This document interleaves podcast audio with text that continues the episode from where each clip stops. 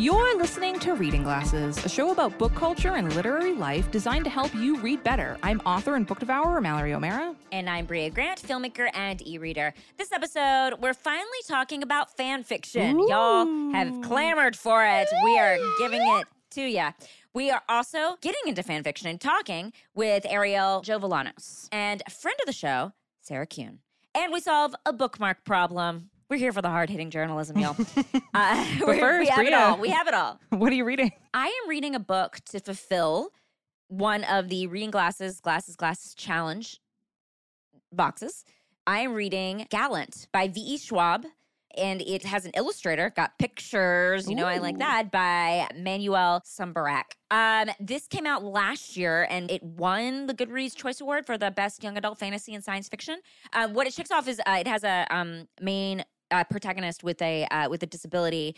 Um, it is about this young woman and she's at a school for girls. Oh wow, everyone's ears Ooh. just Ooh, perked yeah. up. But she leaves. She does leave. She's always like been in this school for girls, but she never totally fit in. And this letter arrives and it's like, hey, we're expecting you to be at this place, this house uh, called Gallant. Gallant. I don't know how you say it. Uh, and uh, you got to come. And um, so she arrives and she's mute. Um, she doesn't speak.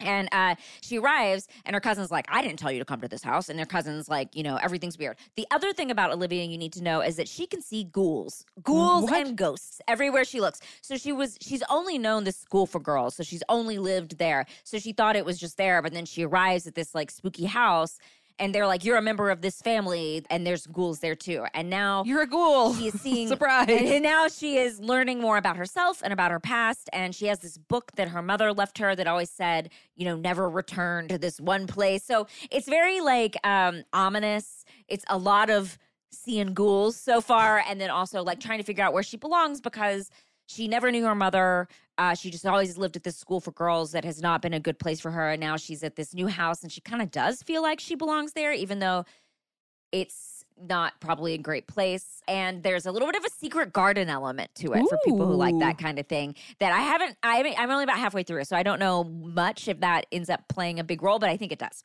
Um, what are you reading? I am reading a fucking wild book that I was talking to you about before we started recording. It's the it's coming out uh, I think just in a week or so. Um, it comes out May 16th. So yeah, just about a week after this this podcast comes out. It's Yellowface by R.F. Kuang who wrote Babel, which was a big huge Glasser book of last year and this is a very different book. It's not a fantasy. This is a I guess you would call it a real world thriller. God, it is such a wild book. Um, it is about this woman and she she's a young woman she's white and she is a um a writer and her she has she's friends with kind of friend and me's with they're not super close but she's friends with this other writer who you know they went uh, to school together uh, but this writer always you know she was just like had that it factor you know her stories were always super her short stories were always super successful. Her first book deal like got a six figure advance right out of the gate and hit the new york times bestseller list while the main character's book like kind of flopped and didn't do very well. And um you know this fr- friend is always you know even though this, they're the same age her friend is you know, has multiple netflix deals and a ton of money and just like super super successful and this girl is like is just not doing great and they're um out celebrating her latest Netflix deal. And the, the friend of hers is Asian. And they're out celebrating her new Netflix deal. And they go uh, back to her apartment one night. And then I won't tell you what happens, but it, and it totally is an act accident that uh, the the friend dies. And uh, so she's like freaking out, not sure what to do. But then she notices that in the friend's office is her freshly typed, brand new draft of her next novel. And this friend doesn't, I, I, she's dead now, but she doesn't use like com- computers. She doesn't have like digital copies of anything. Oh, wow. So Wow, it's not like her agent has like another copy of it. This is the only copy of this book that exists in the world. So in a it, frantically in, in like a a moment of of decision, she stuffs this manuscript into her backpack and like goes to the hospital and goes to the police station and eventually uh, decides to edit this book and pass it off as her own.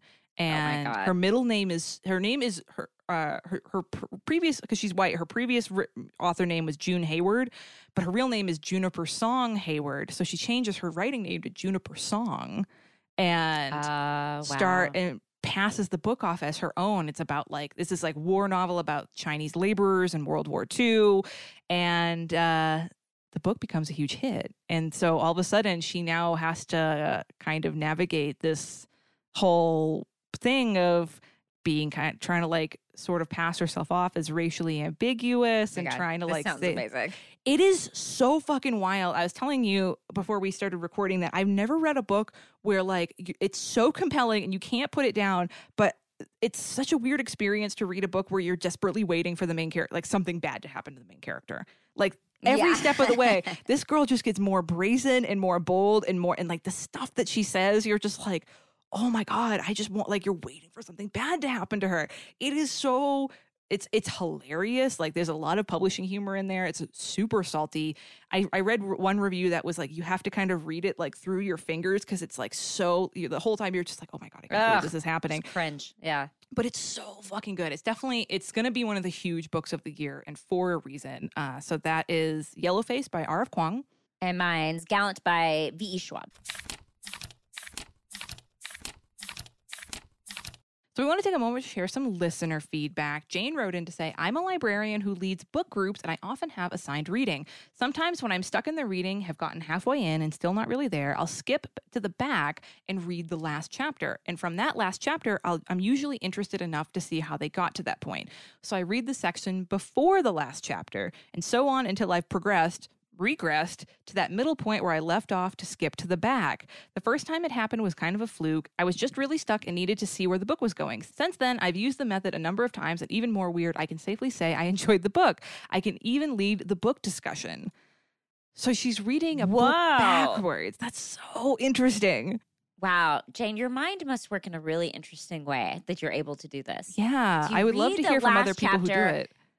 And then sometimes you just progress back to that middle point. That is so interesting. That's ama- that's such a leave it to a librarian to come up with this like out of this world book hack. Really cool. Yeah. Kirby wrote in and said, Hey, Brea and Mallory, I was just listening to episode 295, and when Brea mentioned the Texas Giant, I could not stop laughing. I grew up in Shreveport. Shout out to Shreveport. I grew up near there, uh, which is very close to where Brea is from. Yes. And we would go to Six Flags over Texas every summer. I was always afraid to ride the Texas Giant, but that theme park was a big part of my childhood, and hearing it mentioned on my favorite podcast brightened my day. Wow. I can't wait to see what you hear about the Sopapillas. I was going to say, you think that that um uh Kirby has had a sopapilla? Yes, I guarantee. Um, over the years, I feel like Brea has mentioned a few things that were very specific to the Arklatex area, uh, which i it's always funny to. But the Six Flags reference really cracked me up, cracked me up. Thank you for the show and making me laugh, Mallory. You probably don't know what Arklatex is, but Arklatex is where Arkansas, Louisiana, and Texas, Texas. meet, and they call that area the Arklatex, which is where I'm from. Wow. Yes, uh, but Texas Giant, which we found out. It's not there anymore, right? No, I think they made it up? into a steel roller coaster. It's no longer a Yeah, wooden roller no- coaster. Yeah, they were like Probably for the best. Oh, because. I think somebody Yeah. died, right? I know something bad happened or something, or it was about to if it didn't. So glad that it happened. glad they redid it. Um, Aaron wrote in to say, Dear Brian Mallory, I've been listening to Reading Glasses for a while now, and I have to say how nice it is to tune in every week. I used to work in a bookstore and I got to see all the new releases as they came out, but since moving out of retail, I don't feel as in the know anymore. Hearing you talk about books you're reading, upcoming books you're excited about, and hidden gems really brings me a lot of happiness.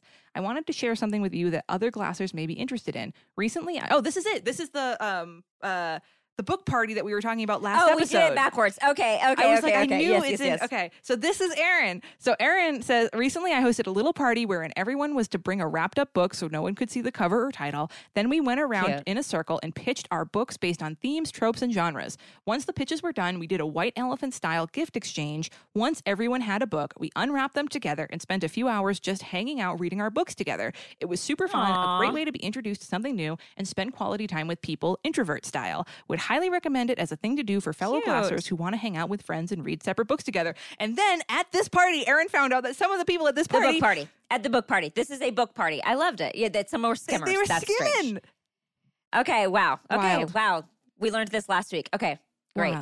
Wow, Oh. that's a very cute idea for a party. I think, this it's is so a cute. great idea for a party. This is so fun. Um, Priya, you want to read Aaron's wheelhouse?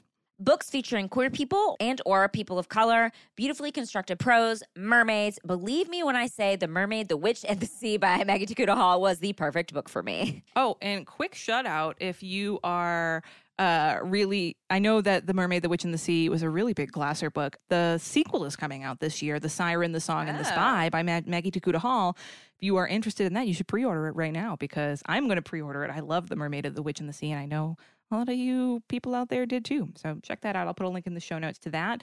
And you can email us at readingglassespodcast at gmail.com if you want a list of all the books we talk about on the show delivered to your inbox every month. You can sign up for our newsletter. There's a link in the show notes. And just to remind people, folks, my book is coming out this month. Oh my God. It is coming out in one, Wow. two, th- ooh, one, two, two and a half weeks. That is fucking crazy. But you can still pre order it. Uh, if you have a kid in your life that loves movies or videos or art or creativity in any way, you should pre order Girls Make Movies. It is a nonfiction book. It is a really interesting nonfiction book because it's a pick your own path book. So I think it's the world's first pick your own path nonfiction book, but it teaches you how to make a movie and all kinds of cool women's history and uh, has all kinds has a little like tracking area in the back so girls can like write down all the movies they watch and what they think of them and uh like you know who the directors were and who the writers were and stuff. It's just like a really great book for for anyone between the ages of 10 and 100 that l- loves movies and wants to know how they're made and uh, there's amazing illustrations in them from my friend jen vaughn and i'm really really excited about it and we are having a book launch at skylight books so if you are in los angeles and you want to come party with me and jen uh, on May 26th. That's a Friday at Skylight Books in LA. It's going to be super fun. Please come out and uh, get your book signed. It is going to be kid friendly. I will be not swearing the entire event. Be real proud of me. You can bring your kids, you can bring your teens. Um, I'm really excited about it. So there'll be a link in the show notes for that. And before we talk about fan fiction, we're going to take a quick break.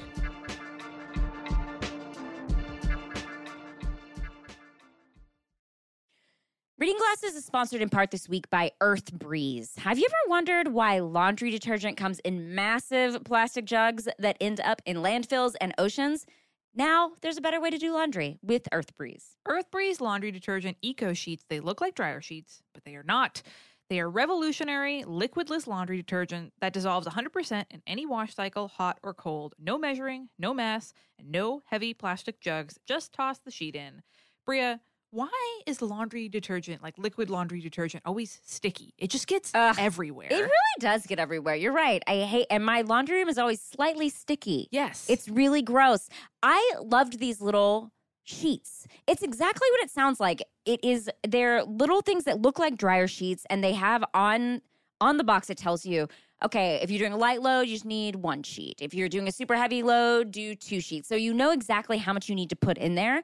And there's no leftover jug that's going to end up in the ocean. So for all of you people who are trying to make less trash, less work for the environment, this is a great way to start. And my clothes came out. I picked the unscented kind. They came out. They smelled like nothing, which is what I want. And they were what are you hunting stuff? I just think like easily get headaches. And this is a problem for me. And this was wonderful. My clothes were clean. Everything looked great. I love these. I'm not going back. Why would I go back to giant jugs? And you ever tried to carry one of those jugs home from the grocery store? Oh, what a pain in the ass. I like it because I like working out. But you know what happened? The worst thing happened a few months ago where I we got one of those really really big ones, and I thought it was in a secure place on top of the oh, washing machine. Oh, No, no, no, no, and I put a load in, and I went out to the garage to go work out, and I came back, and Jeremy, my boyfriend, was scrubbing the floor. The whole thing because when the washer started going, the whole thing dumped on the floor. And now our rug is the cleanest it's ever been. Oh, wow. we wasted a lot of money and man like i remember thinking that day i was like man this laundry detergent is so annoying and now all my problems are solved. So you can switch from the old fashioned goo to something new. Right now the glassers can subscribe to earth breeze and save 40% go to earthbreeze.com slash glasses to get started. That's earthbreeze with a z dot com slash glasses for 40% off. earthbreeze.com slash glasses. Glasses. Glasses.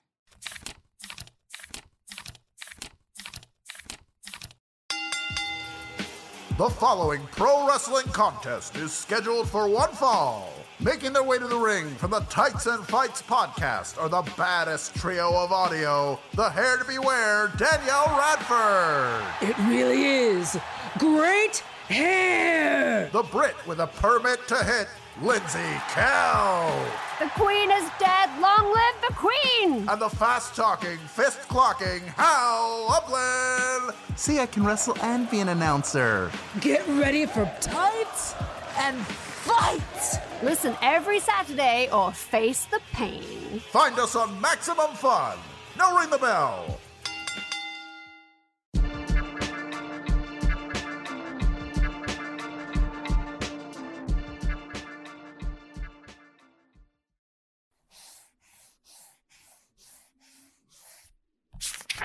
This week, we're finally doing it. We are talking about fan fiction. What is it? Where do you find it? And most importantly for our listeners, how do you track your reading of it? And does it count as real reading?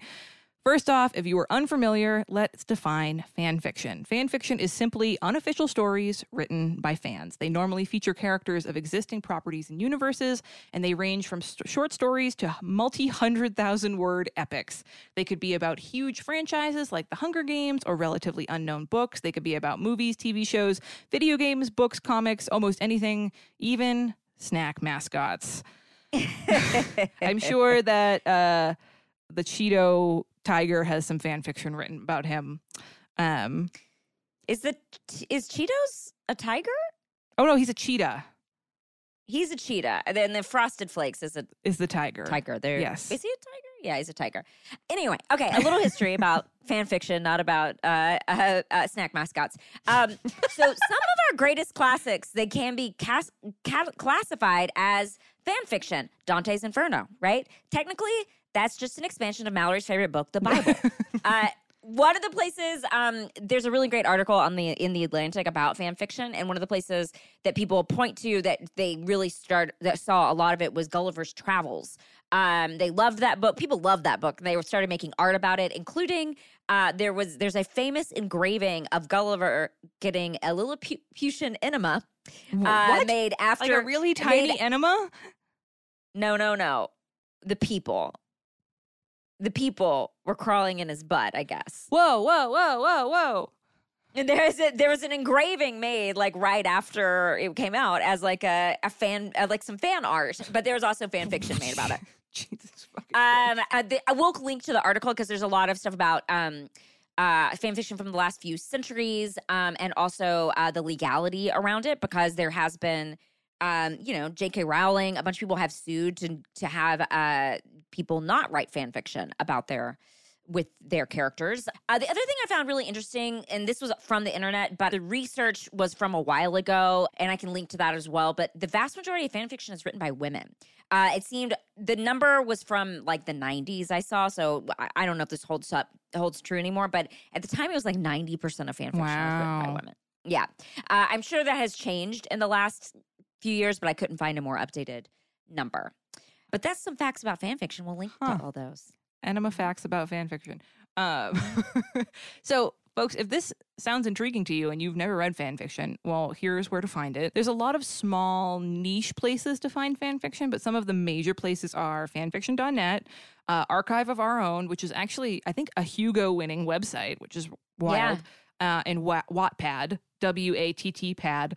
Um, most of these sites are organized by type of property, such as book or movie, with a bazillion subcategories for all the properties. So if you straight up are like, I want to read some uh, uh, Lord of the Rings fan fiction, you can go like there's a subcategory for Lord of the Rings. They got you covered. And speaking of Yeah. Wow. Yeah, there's a lot of subcategories in sub in fan fiction, and lots of them are continuations of the series or their side adventures with the existing characters in the existing stories, or this is a big one is they create romantic mm-hmm. relationships between two characters that aren't in the story together, which we call is called shipping.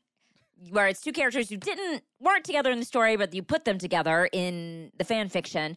Or there's also subcategories of of the author putting themselves in the universe, a self insert of the author. Um, and there's a lot of crossover fan fiction uh, where people from other properties meet each other, like Frodo hanging out with Princess Leia. Yes. Uh, so if you don't know, fan fiction is wicked fucking popular. yeah, yeah, yeah. Uh, so remember our episode about what to do when you love a book so much that you want to stay in the world? Well, a lot of people deal with that by writing or reading fan fiction set in that universe. And it's not just huge established properties. Fan fiction writers work fast. The devil works fast, but fan fiction writers work faster. there is a ton of fan fiction for things you might not expect. Uh, one thing I was really blown away by when I was uh, doing research for this episode, there's like over 70 uh, fan fictions written on Archive of Our Own about the Wayward Children series. Oh, I believe it. That makes sense. Yeah. So much. I was like, world. that's so cool. Yeah. Um, so you know what Mallory and I are gonna say. Is fan fiction real reading, Mallory? Hell yeah, it is. Of course. Yes, it's real reading. If it's and if it's book length, you should count that shit for a book. Damn that is right. a book. Why not? And lots of fan fiction sites list the word count of each uh fic, as you might call them. So uh, it's if it's a novel or novella length, count that too if you want to, because we know a lot of our listeners love fan fiction, but they feel like it's not like counting or something, or it's not real books. This is totally real reading and uh, totally worth your time. And some pieces of book length fan fiction are actually on Goodreads. So if you want to track them, uh, Storygraph I think is still catching up, but they're definitely there on Goodreads. Not all of them, obviously, because there's literally millions of them. But um, a lot of them, a lot of the big, really popular ones are on Goodreads. But if you track in a physical or digital personal reading journal, count it like a regular book. Note that it's fan fiction if you want, but you can totally count it. I mean, it's still a book length number of words. Like that's a book. And lots of authors that we know and love, they started as fan fiction writers, and some continue to write fan fiction alongside their novels, which is very cool. And fan fiction is a great way for new writers to cut their teeth. Um, a lot of traditionally published books are just approved fan fiction. Yep. Uh, so IP novels like Star Wars, the Star Wars novels, for example, that that's technically like a fan fiction. Uh, writing is writing. Books need need to stay out of it. Leave fan fiction alone. It is real reading. It is real writing. Yes, absolutely. Now, Brea, have we ever read or written fan fiction? Okay. Does Titan count? Oh, you know what? Because we both read Titan during the Maximum We Fun sure Drive. did. We read. and I would say um, that that toes the line for a Gargoyles fan fiction. for Gargoyles fan fiction, it's not quite there, but no, it is. but it's fucking I- close, man. I um I haven't delved into it otherwise, uh, but I like the idea of it, and I could see myself reaching it out, reaching out for it when I'm hankering for some more Seanan McGuire or something. That like definitely feels like these worlds that I'm really like immersed in. I could see myself going and trying to find more with these characters that I've grown to know and love. Uh, what about you? You seem more fan fiction e than me. More, I am more predisposed to fan fiction. Mhm. Uh, you know, Mhm. Uh, not as much as I probably should have, considering who I am as a person. When I was in middle school, uh, a friend of mine printed out. Um, I'm so fucking old.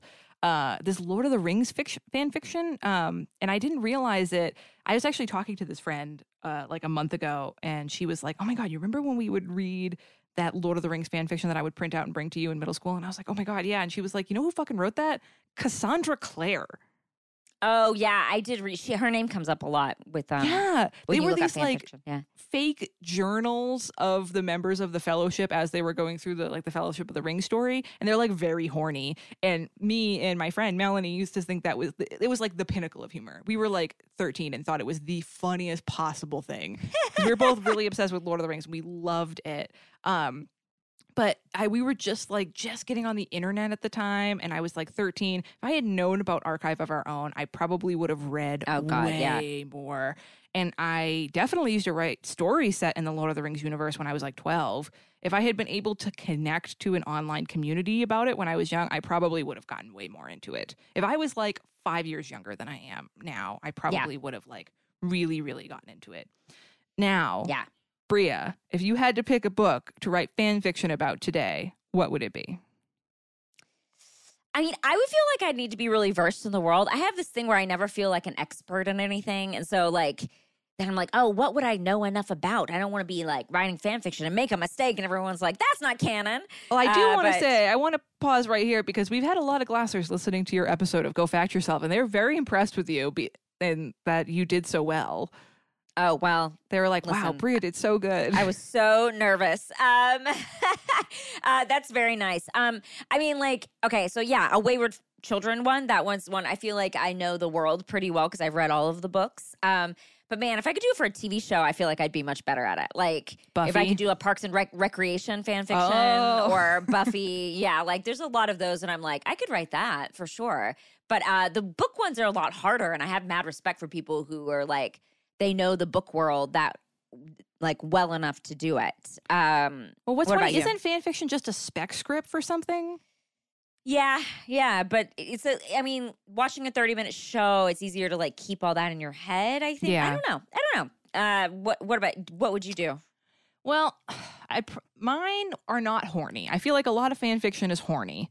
And it is I- horny. Yeah. My non-horny ones, I'd probably fix the ending of his Dark Material series so it isn't the most heartbreaking thing ever. Oh wow. Have people done that? I bet that that is I, available. I should look because I finally finished the His Dark Materials mm, TV series because it took me so long because I would literally watch one, cry so hard, and then have to wait like three weeks to watch another one because I'm so emotional about it. I literally had to wait for my boyfriend to be out of the house, and I cried so hard that to the end of it that like Mike, I scared the cats. Uh, so I probably would fix it. Uh, same with the Mirror Visitor books. I would fix. I would do the redo the ending to that to make it not so sad. And I would love to see a smutty continuation of the Essex Serpent book. Uh, I should probably check to see that if that already exists. Uh, that would be Yeah. very fun. Um, now, what final question that isn't in this thing, it isn't in the outline, but I'm very curious. If you had to ship two book characters, or I guess to any character, TV, TV characters, movie characters, whatever, who was your ship?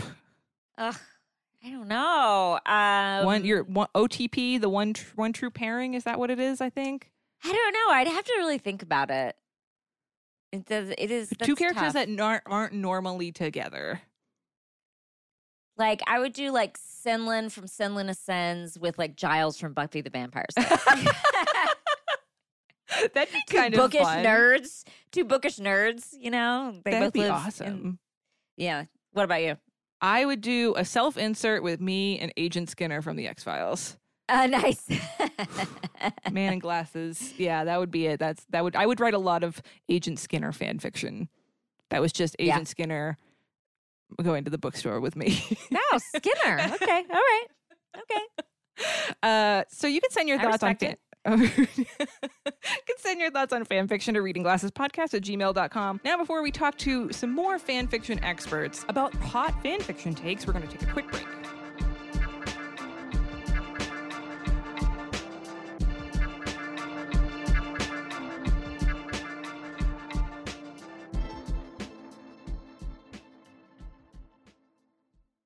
Reading Glasses is sponsored in part this week by Warby Parker. Brea, you know what's on my face right now? Are those Warby Parker? They are Warby Parker glasses. I like them. I love Warby Parker glasses. I have many pairs. Warby Parker is committed to providing exceptional vision care online and in stores, offering eyeglasses, sunglasses, eye exams, and contact lenses. So not only do I have Warby Parker glasses, but I have Warby Parker sunglasses in my purse right now. Wow.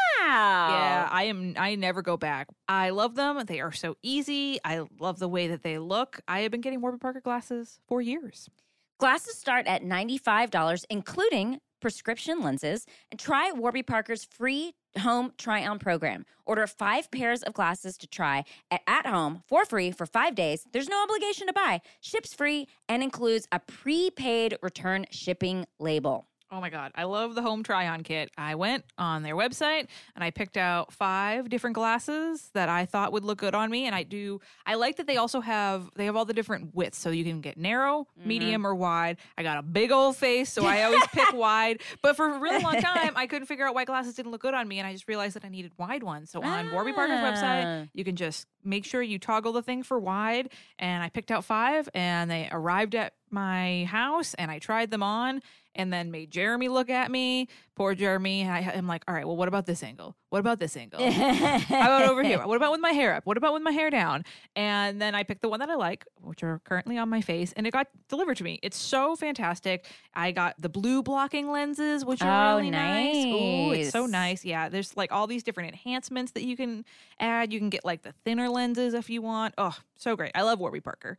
So right now, if you're like, hmm, that sounds nice, I need new glasses. Maybe it's spring, you want a new color, you want new glasses. I know how it is. You can try five pairs of glasses at home for free. That's right, for free at warbyparker.com slash glasses.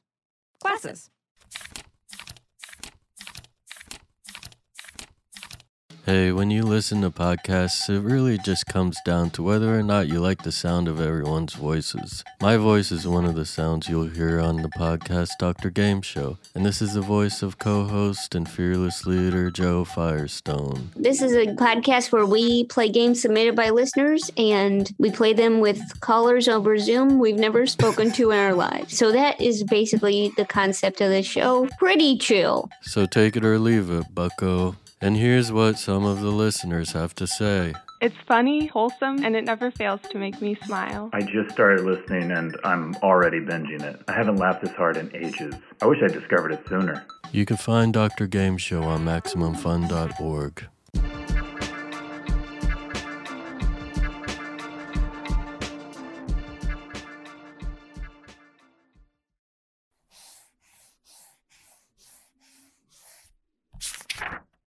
So here we are, very, very exciting. Double guest for our fan fiction episode today. We have friend of the show, Sarah Kuhn, and new friend of the show, Arielle Jovellanos. Both of you, thank you so much for coming. What are you reading? thank you so much for having us. This is so exciting. Um, I think if this is my third reading glasses appearance so i'm just like extra excited for that um, you're definitely in the hall of fame i i love it i love that so much um, Yes. So, what am I reading? I'm currently reading uh, two books. Um, the one is The Neighbor Favor by Kristina Forest. Uh, she is a YA romance author, and this is actually her adult romance debut, and it is delightful so far. It's about um, kind of a an aspiring book editor and a sort of washed up author. Um, he only wrote one book, and like then the press went under, and he has not attempted writing another book again. Um, but she happens to be one of the biggest, most passionate fans of this book. And so they end up striking up an anonymous correspondence. They don't exactly know who the other person Ooh. is.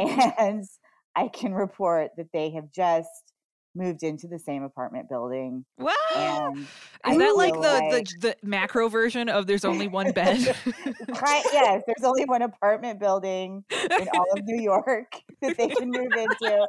Um, and they don't like they've sort of spotted each other. They're like, oh, that person is like really hot, but they haven't really interacted yet. So they don't they don't know like that the other person is like the person they had this like intense, very intimate year long email correspondence with. So it's very juicy. Like, I cannot wait to see what happens. She's a wonderful writer. It's just like delightful and sweet. And I can tell things are going to get spicy. Um, so, very exciting. And then the second book, which I am about to start, is called Thief Liar Lady. It's coming out, I think, in July. I have an arc, and it is by D.L. Soria and it is basically a kind of twisted Cinderella retelling Ooh. where um, Cinderella and her step family are actually grifters who are trying to con their way into high society. Um, oh, so love that it. Love it. It's like just the premise. I feel like is so irresistible. It's like I had to read this immediately. So I'm very excited to start that as well. Hell yeah. Uh Arielle, what about you? Um, so I also am a person who reads a bunch of things at the same time, like through audio or um just uh, reading in bed or whatever. But um so the first one that I'm reading is Making Comics by Lynda Barry, which Ooh. is just a really it's a really great. I actually recommend even if you don't feel like you're um an artist or like like a person who draws. I I think it's such a great book about kind of how to make comics without feeling like you need to know every little thing about drawing and then just sort of tapping into your like childlike creativity and mark making because we all um, grew up drawing in some capacity and then just stopped when um we felt embarrassed or something or felt like we weren't good enough. And i feel like it's just a really great inspirational and fascinating text about that.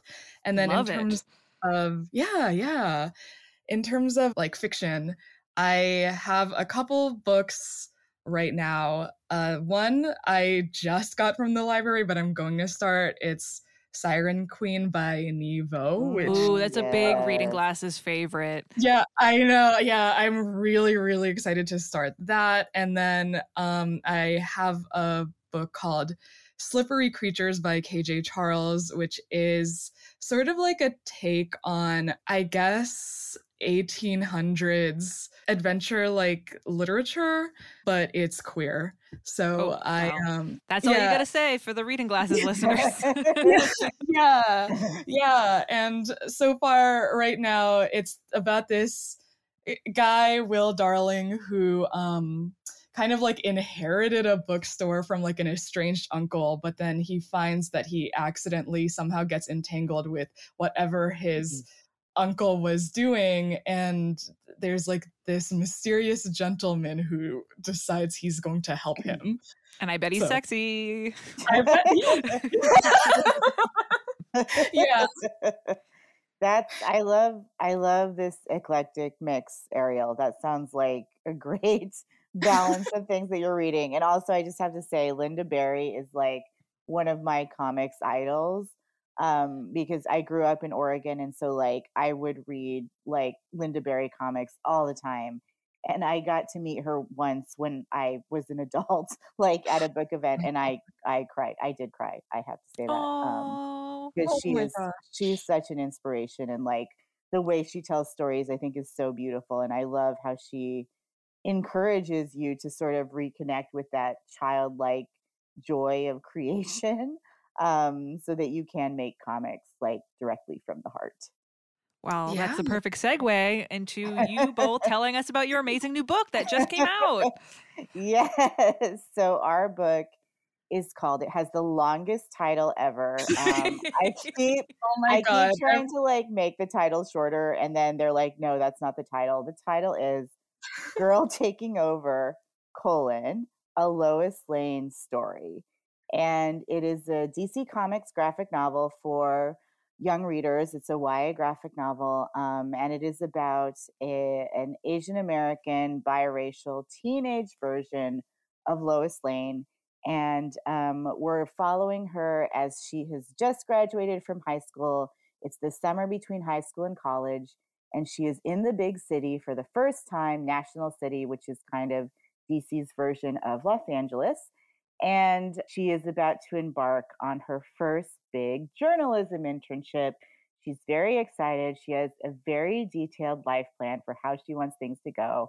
And of course, because there wouldn't be a story if this didn't happen, everything immediately goes wrong. And so this story is kind of about her finding her voice, learning how to stand up for herself, experiencing life in the big city for the first time. And she really has to learn how to embrace the messiness of real life instead of sticking to a plan that she had all laid out for herself.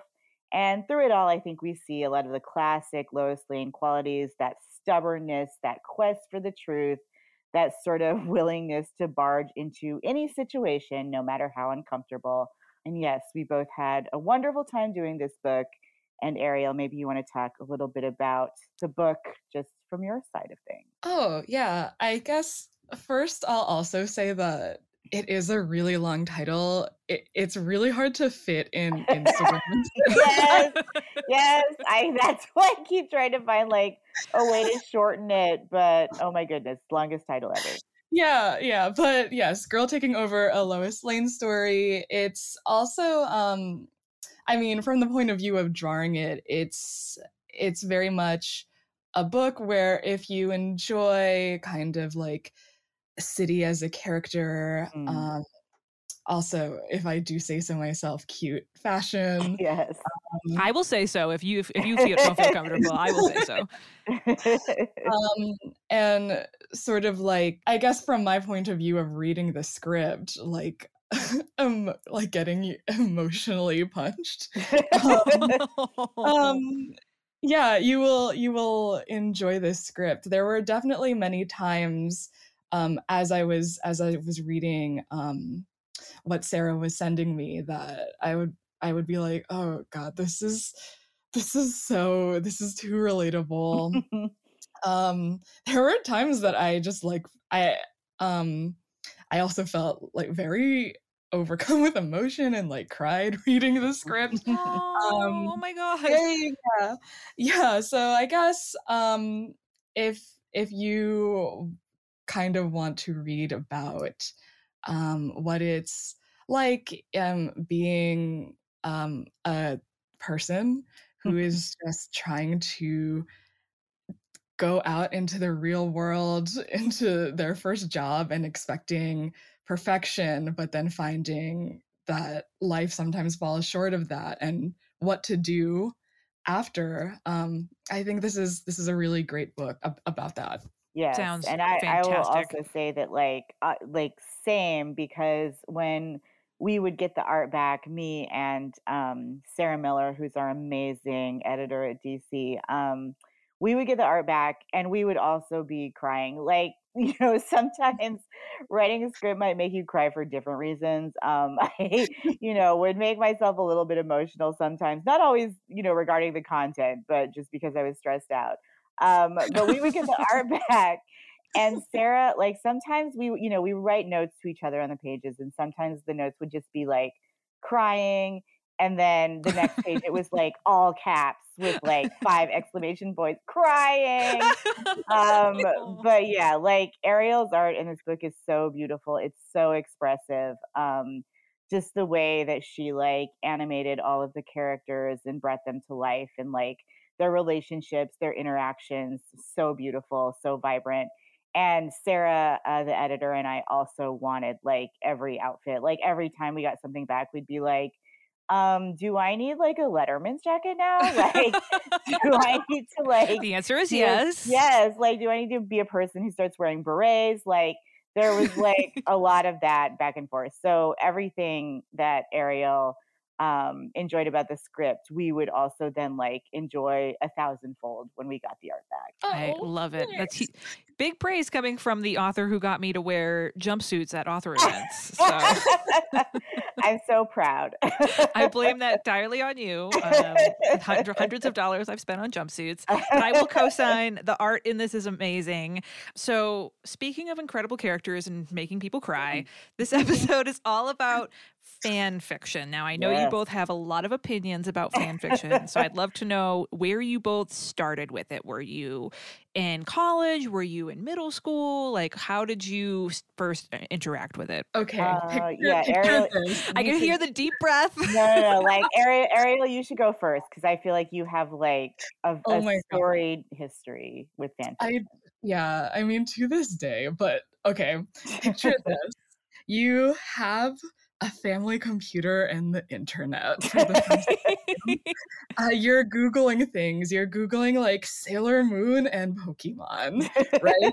and then Yes. you find a website that is probably it's on GeoCities. I ju- it is now like lost to the tide, but it's like this concept of um people can just write their own essentially episodes of Pokemon. Not only that, they can kind of create their own characters. And maybe if you feel like reading about Ash Ketchum's daughter for some reason, there's an entire GeoCities website about experiencing the adventures of this daughter. I no longer remember like any further details beyond that, but I think there was just something so I don't know, like magical and almost like legitimate about seeing these are, you know, playing pretend or or like making things up is just such like a um it's such like a childhood staple of things to do but then there was something about then seeing it like in like a nice font on a website that Seeing it all feel look all legit. yeah and then you're like oh my god like people can just do this and then, yeah and then uh it just you know took off from there yeah So what about Um, you, Sarah? Okay, what drew so you what's- in?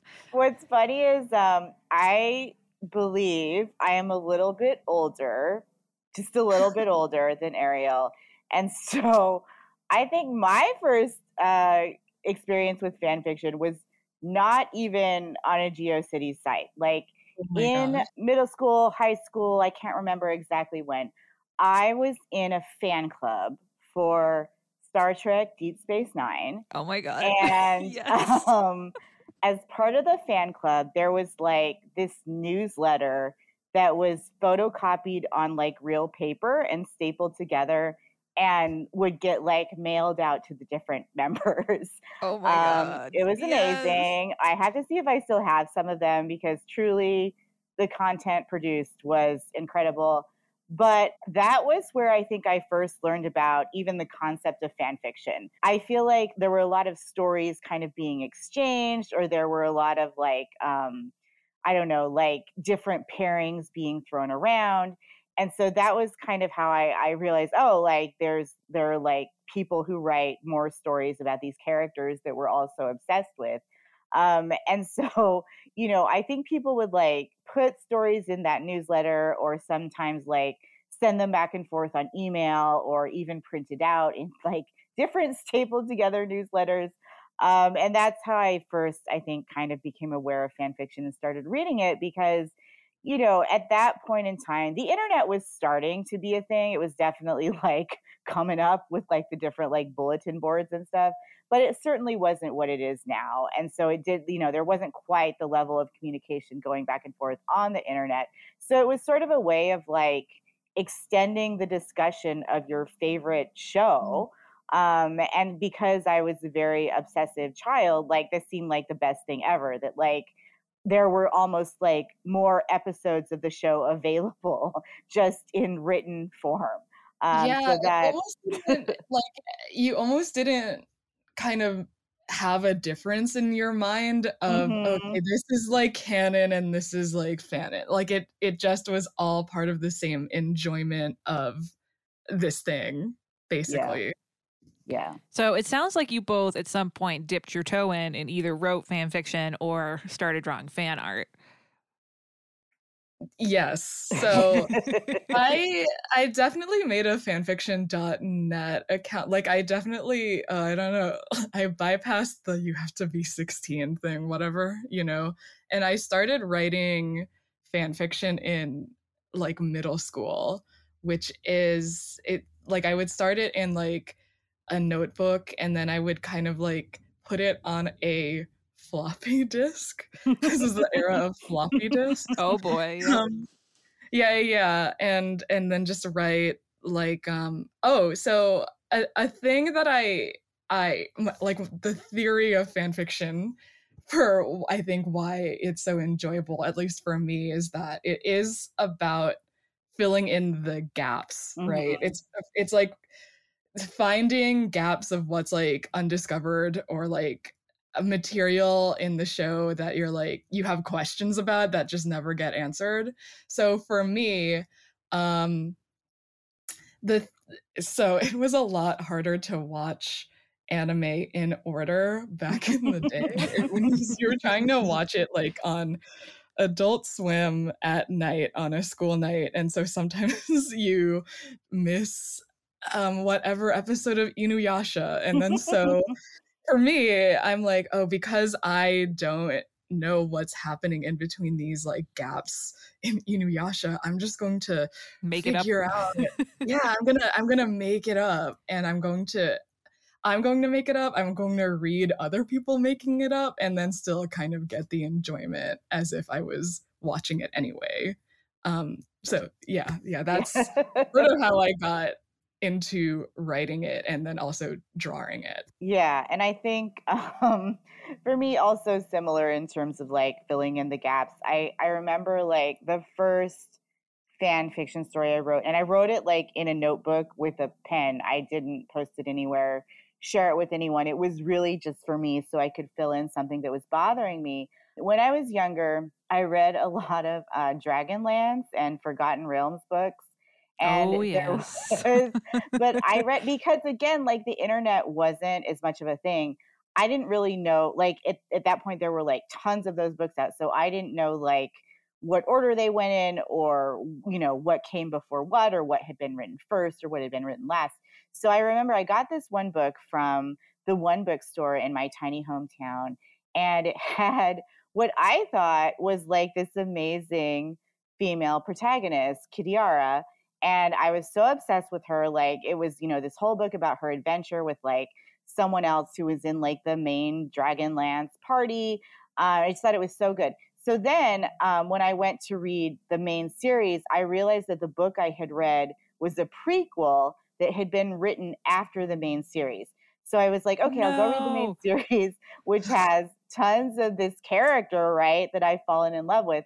Well, it turns out that in the main series, she is a villain. Um, she becomes this like evil, like dragon lord villain who's like set on murdering her brothers um, and everyone else that they care about, and everyone who's coded as a good guy. Um, and so in the in the main series, she's actually a very unsympathetic, super villainous character, and this was really upsetting to me because. Uh, in the in the, this prequel book, she had been like one of my favorites, and I was like, I can't wait to read about all this character's adventures. And then that was not what I ended up reading.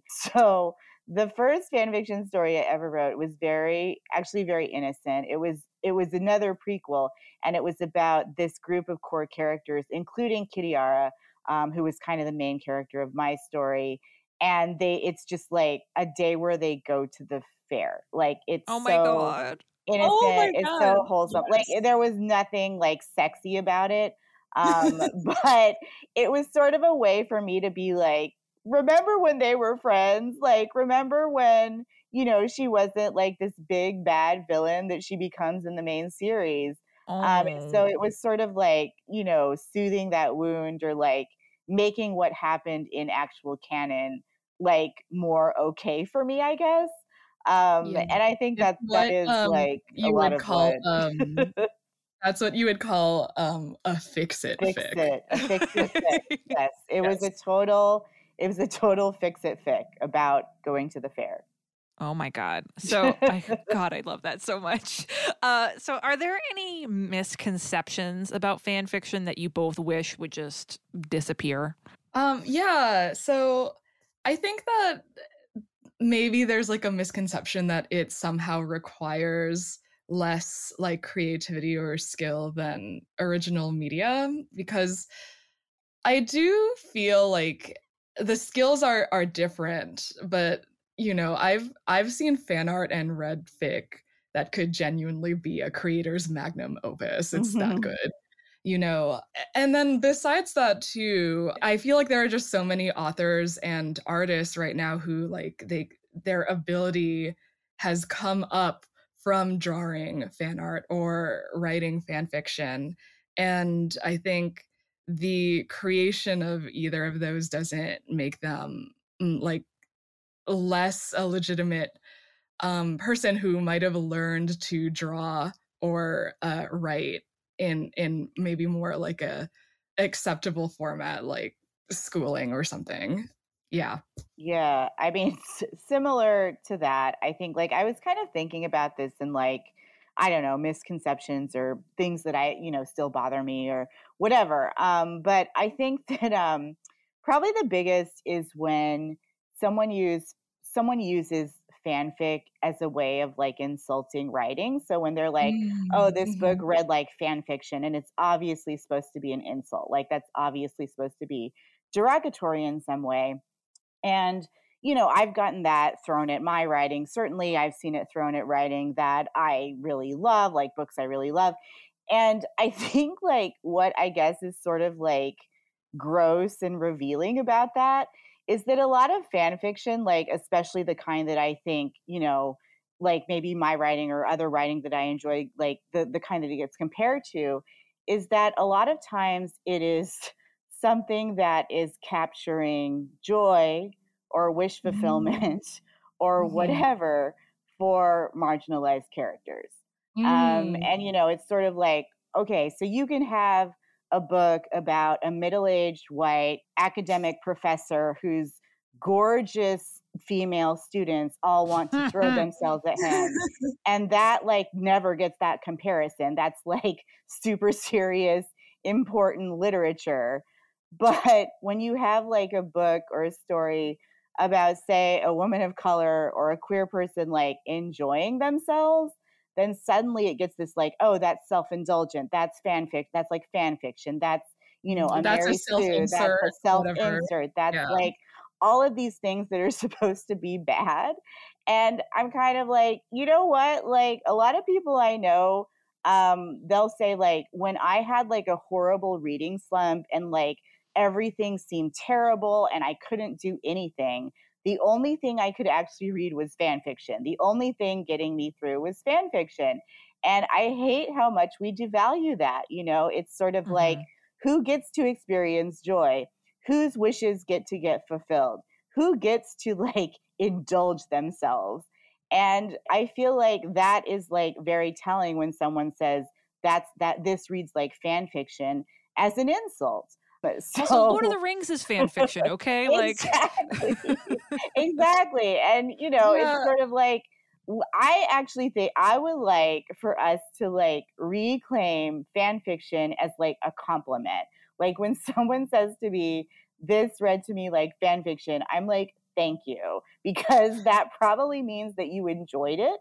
Um, perhaps that means that some marginalized characters who don't usually get a chance in the spotlight and Mhm. don't get to feel joy and don't get their wishes fulfilled like they actually got all of those things which is actually really cool so yeah i feel like for me the misconception is like using fan fiction as like this weird insult for something that gave you joy Oh my god, dude. I think that's yeah. extremely spot on. So, on that Yeah. note, what do you both think are the benefits of reading or creating fan fiction? Yeah, I mean to Sarah's point, like my my anecdotal observation is also that it's it, you know what fan fiction does is that it allows a space and community for you to or like readers to like change reinvent or rebuild a story without like mainstream gatekeeping and i think that is why so many marginalized and especially like queer folks write so much fan fiction and find community in in fandom because it is just so like joyful and self-indulgent that that you know that's the purpose of it. There's like no one to say oh that's that's not marketable whatever. That's that's like Mm, yeah. completely not the point of it. It's it's sort of it is a space for like self-indulgent fun creation and uh, yeah to sarah's point to to say that that's a bad thing i guess you hate fun Sorry. Yep. Y- That's what these people do. yeah and then uh, the other thing that i would maybe i don't want to like make a blanket assumption but i would maybe perhaps like argue that if you have existed in a world where like all like mainstream storytelling already does kind of cater to you Mm. maybe you don't see like a reason why um spaces like fandom would be necessary but if you do exist in a world where like you would love to see like yourself um like uh you know be the hero like fall in love etc sometimes sometimes and thankfully like publishing traditional publishing is catching up. The only place to like get that is in fandom or fan spaces. So um th- I, yeah that i think that's that's like such a huge benefit and like again has been like the training ground for so many um people who started in fandom and are now making their way through traditional publishing Yeah, for sure. I mean, it is like just, you know, at the base of it, it's like a good way to sort of like practice writing where you already have a world built, where you already have Mm-hmm. Mhm. characters. Like you don't necessarily have to do all that legwork, so you can start just figuring out the fundamentals of telling a story. And then, Mhm. yeah, like along the lines of what Arielle is saying, um, I just think like one reason fan fiction has been really empowering for a lot of people is that you can put someone like you at the center of the story. And, you know, if you grew up watching any sort of like gigantic franchise, you know, sometimes it was hard to find someone like you in the story. I think, like, along the lines of what we were talking about, is, you know, if you've been catered to all of your life, if you're used to seeing that, you know, you're a white, straight, cis man with no marginalizations, you're used to seeing yourself the center of the story all the time. Perhaps that is not a revelation to you. Perhaps that is why you cannot understand why it's important. But I think, um, you know, seeing fan fiction writers from the beginning of time, like always putting characters who maybe were not going to get that spotlight at the center of a story is really important and can be empowering. And like perhaps for some people, reading or looking at, you know, fan fiction, fan art, what fan works, whatever it is, um, maybe that's that could be the first time they've seen someone like them centered in a story and that might spark something um, you know, I've said a lot that like one reason that I didn't uh, become like a, a fiction writer, a novelist for a really long time, one reason that I didn't really know you could, you know, make like an Asian American woman a center of a story is because I didn't really see that growing up. And so, you And know, look I, at you now. now, but like if you see that, I think then that's that's something that makes it a little easier to imagine in your own work. Hell yeah. So now to the now to the the stuff we all really want to know about. What are your favorite ships? what are the characters that you want to or ha- maybe have written about want want to see things like or just like in in current like the media that you're currently consuming what are just like characters that you love that you would love to see something about Arielle, I know you must have tons of answers to this. i could hear Yeah, our, our- our- Arielle really- like bursting at the seams I can feel I I can feel her know, like I was just trying preparing. I was just trying to be polite and like she she pulls down just like a giant PowerPoint Yeah, presentation. I feel like it's Oh, that God. yeah, it's like one of those memes where like someone's showing you like the murder board with all the Yeah. strings like connecting different photos and stuff. oh god okay well yeah i will i'll like say that i i do read a lot of fan fiction. I i think it, it's just been like a a like a, a nice it, it it tends to be like a nice bedtime story Uh-huh. situation for me. Um so i have i have gone through many things. I have read like some not amazing things. I've read some amazing things but that said um i think i guess i'll, I'll start actually with so there is this um book series that i've been reading that i know that the author has come from like fandom and it it definitely shows in the work in like the most amazing way um and that series is the last Binding by Freya Marske Mhm. who um it starts with a marvelous light and then goes into a restless truth and then it will be there'll be the third book releasing this year which i okay i i need this book um which is called a power unbound anyway so it's kind of like this um edwardian magic Oh, we've talked about this book on the show. I'm well aware. Oh, yes, yes, yes. anyway, I okay. The it's so good, but especially so in the second book, there like she teases the the ship that is so clearly going to be the subject of the third book, and I have such insane brain worms for this. ship. you don't understand. You do not understand. It is, it is okay. You on one end you have this tall, rich like man.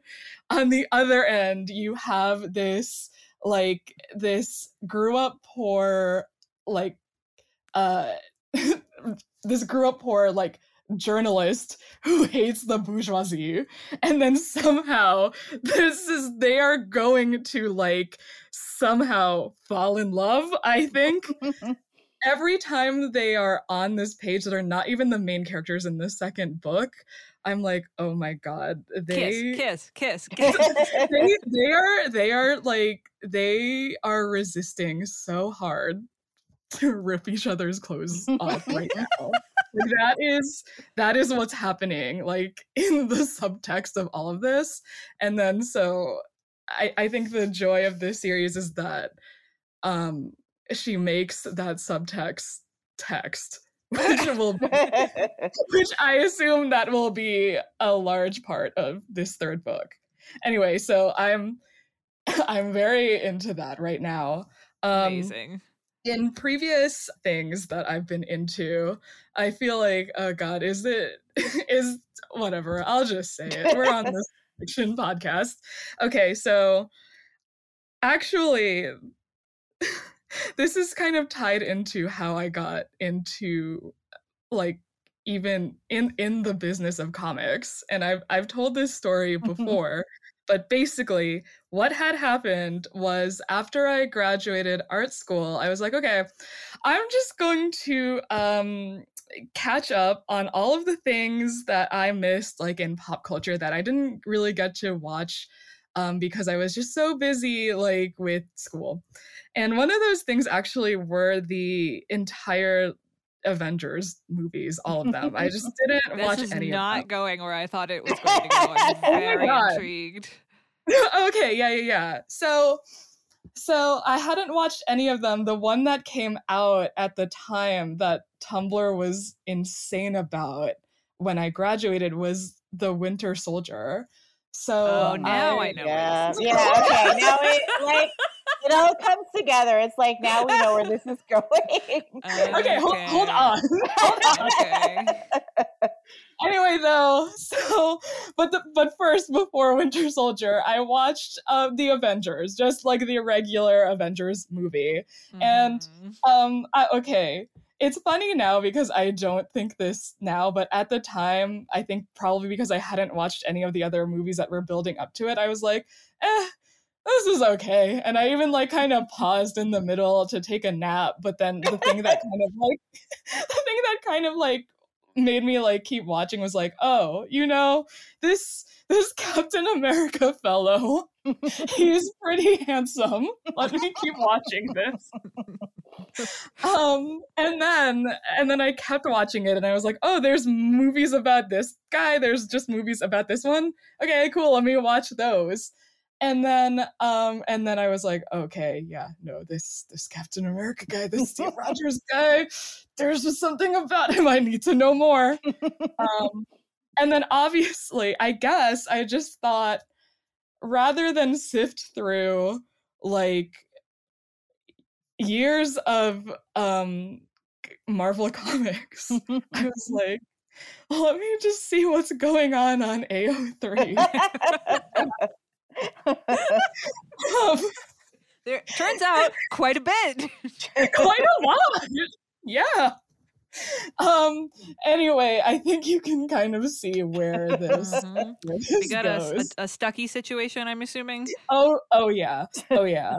And then, um, the other thing though too is that weirdly, it's how how this kind of does segue into how I got into how I broke into comics is that I yeah. So then I started just drawing like fan art of like Cap and then like all the other Avengers and then that I, I eventually was like okay I'm gonna I'm gonna I'm gonna read a comic the one that I chose was Young Avengers because it felt like the Mhm. easiest entryway point I started drawing fan art of that and then I was like oh comics is I- guess I just started like processing like oh comics is like a thing that I could possibly like um get into because uh, sort of at the time I was seeing um artists who like drew like better than me but similar to me like Annie Wu and Babs Tarr Mm. and I was like, oh, okay, cool. Like maybe, maybe one day, maybe one day I will like get to draw a superhero comic. Um, and then so I was just started following like editors and the scene and all of that and then and then that's actually how I just got contacted to draw my first like job. And then so all that to say, yeah, getting following my thirst of Captain America into Stucky and then drawing like fan art inadvertently led me to my first comic gig and then probably is how I wound up then being on this podcast because and and because I now have like a a DC book and I did wound up getting to draw a superhero. Yeah. You are an American hero.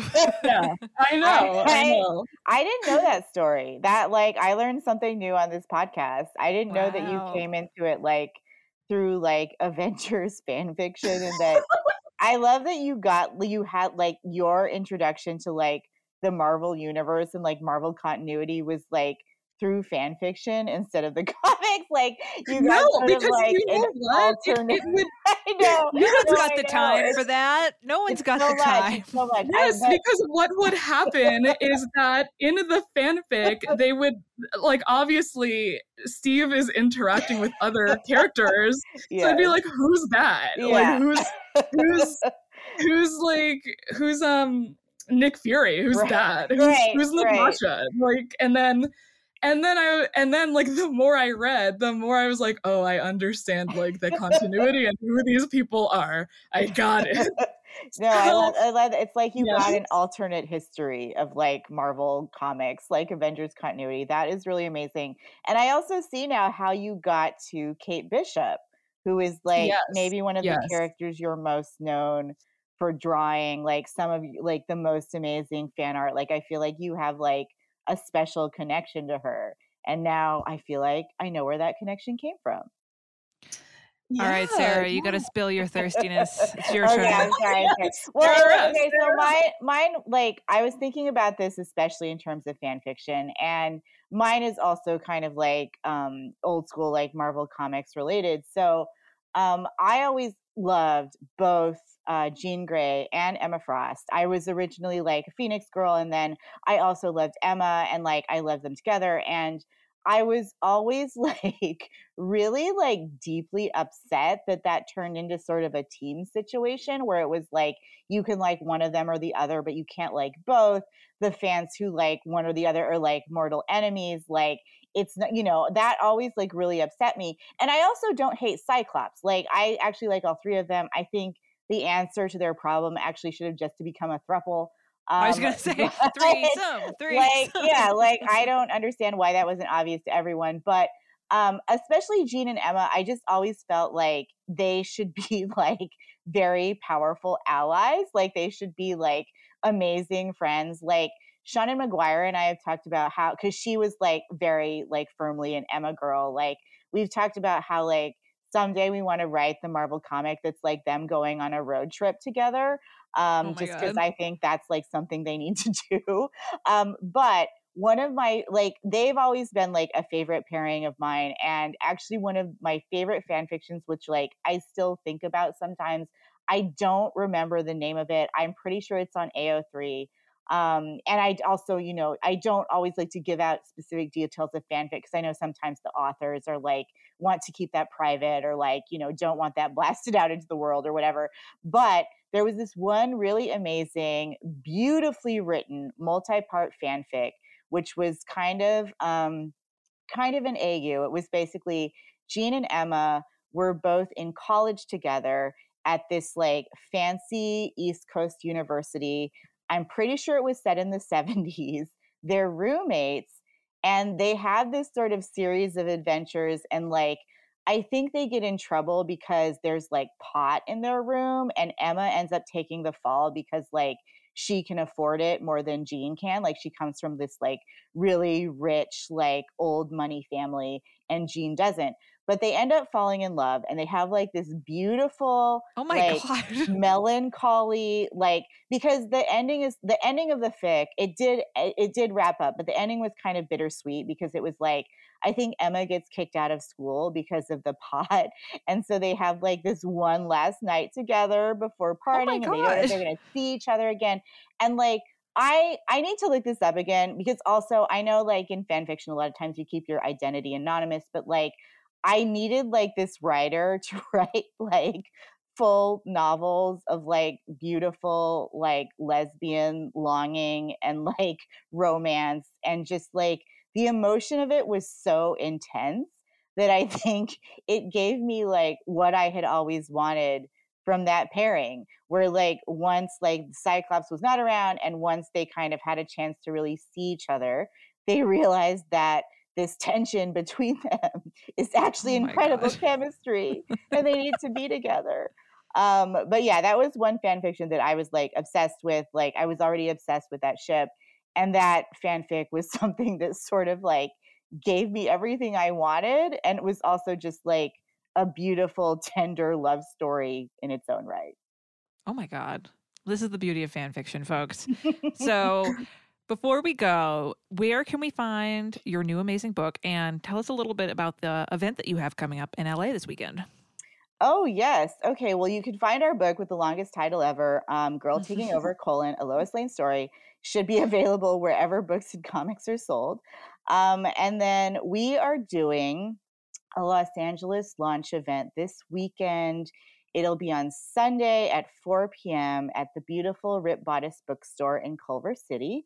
And um, it's me and Arielle and our incredible colorist Olivia Pacini, who also lives in Los Angeles.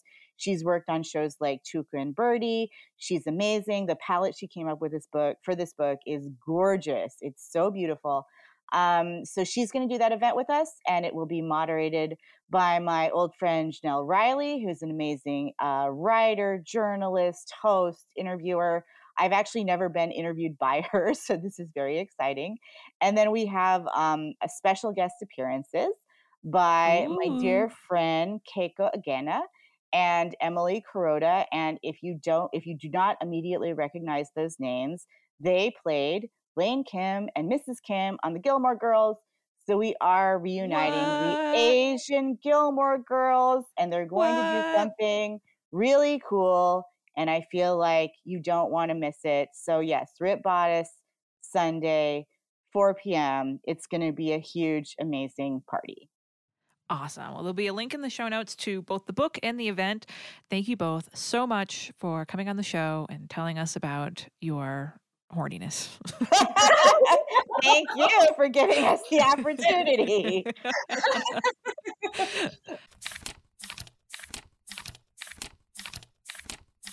Now it's time to answer a bookish question from one of our listeners. Eliza writes in Hi, Mallory and Brea. This is a photo attached of my bookmark collection. I acquired all of these from elementary school through the present day. When I was in middle school, I used to count them regularly, so I know there are at least a thousand of them. I am trying to get rid of things I don't need. I definitely don't need a thousand bookmarks, but some of them are sentimental, so I'll probably curate it down to a small collection of cool ones. My question is this What should I do with the ones I get rid of? It seems sad to just recycle them. Should I leave them randomly in the little free libraries around the neighborhood? Do you have any other suggestions? My wheelhouse includes complicated families, time travel, the 90s, precocious teens, environmental dystopia, and magical realism. Thanks for the podcast. I listen every week. Brea, what do you Basically, think? Basically, my wheelhouse. I feel like Yeah. that's my wheelhouse. Um, I like this sentence. I definitely don't need a thousand bookmarks.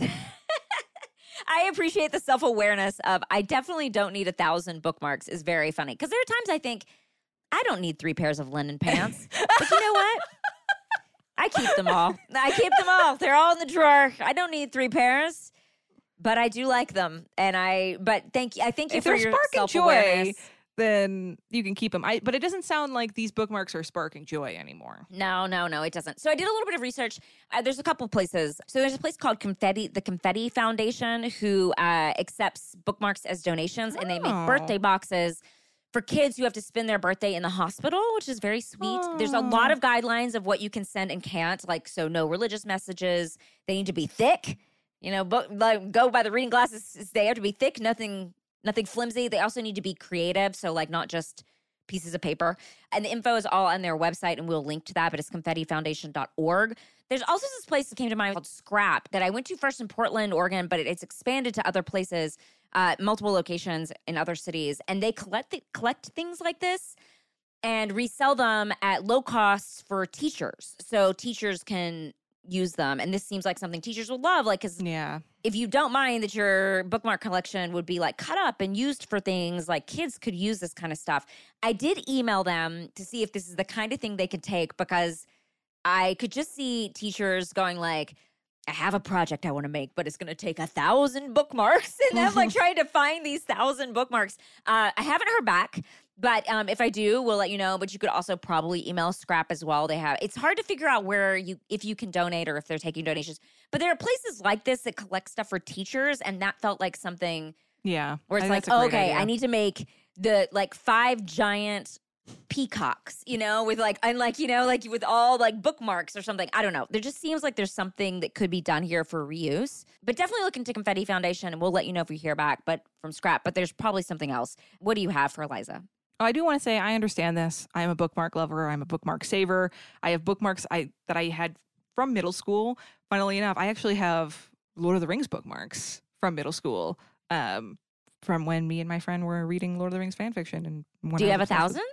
No, I only have two. Thousand's a lot. A thousand's a lot. Um, No, wait, how many like in your collection? In your Oh no, no, no! I think I probably have mm, fifty bookmarks, but um, a. it's a lot, and I agree. Uh, Eliza does not need a thousand of them. You just never, you're never going to use them. It's just a waste of space. Uh, honestly, most of my ideas about getting rid of them involve passing them on to people who probably don't want them either. Mm-hmm. Uh, I think leaving them in books and little free libraries is a good idea, but a thousand is a lot. That's a lot of trips to the little free library. Like, that'll take you well, a take more than one when you go, so you don't have to go a thousand times. No, but I mean, even if you take a handful each time, like that's a lot of. That's a lot. Like it's just a lot to do. Uh, What I'm I, what I'm saying is, I think that's a lot of work on Eliza's part to get rid of all of them. I think yeah. you just you should go through them and recycle the ones that aren't cool. Like every everyone has a Mhm. bookmark that's like from a bookstore that's not that it just doesn't have a fancy bookmark, you know, and just recycle them. Remember, maybe they'll Mhm. come out as another cooler bookmark one day, and that's that's Yeah. fine. The rest, you know, maybe you could bring in a little plastic cup to the little free library and stick a handful in there. That'll be a lot less work than trying to put them in e- into each individual book. If you're a crafter, maybe you can use them for scrapbooking. But I'm with you, Brie. I think you should don't like if you can donate them, great. But if you can't, if it feels like too much work, I think you should recycle them guilt free. Like keep Yeah, the really yeah, cool sure. ones, um, and the ones that aren't cool, just recycle them. They'll it's fine. They'll become another piece of paper, and maybe they'll become a book or another bookmark or something something book related, and it'll be great. Maybe they won't. Maybe they'll be toilet paper. Who knows? But they'll get a new life as something more useful than something that's sitting in your drawer and taking up space and probably making you feel a little bit overwhelmed. So we're absolving you of all your book guilt, um, but hopefully we'll get an email back from this uh, foundation and uh, people can people can send their bookmarks there. But until then, you can just recycle them. It's fine.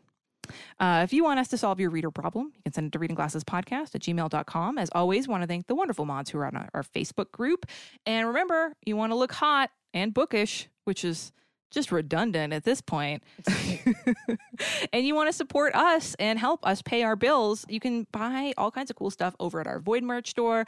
There's totes and shirts and stickers. It is fantastic. Someone in the the Slack recently posted their reading glasses shirt, and you can get them in all different colors and all different fabrics. And this person had it like a lime green one, and it was really cool. So check it out. There's all kinds of cool stuff. There's a link in the show notes. And if you like the show and you want to do something totally free for us, that really makes a big difference for the show. You can rate and review us on the podcast listening app of your choice. Uh, you can email us at readingglassespodcast at gmail.com. Find us on Twitter at Reading G Podcast, on Instagram at Reading Glasses Podcast. Thanks for listening and thanks for reading. Thanks for reading.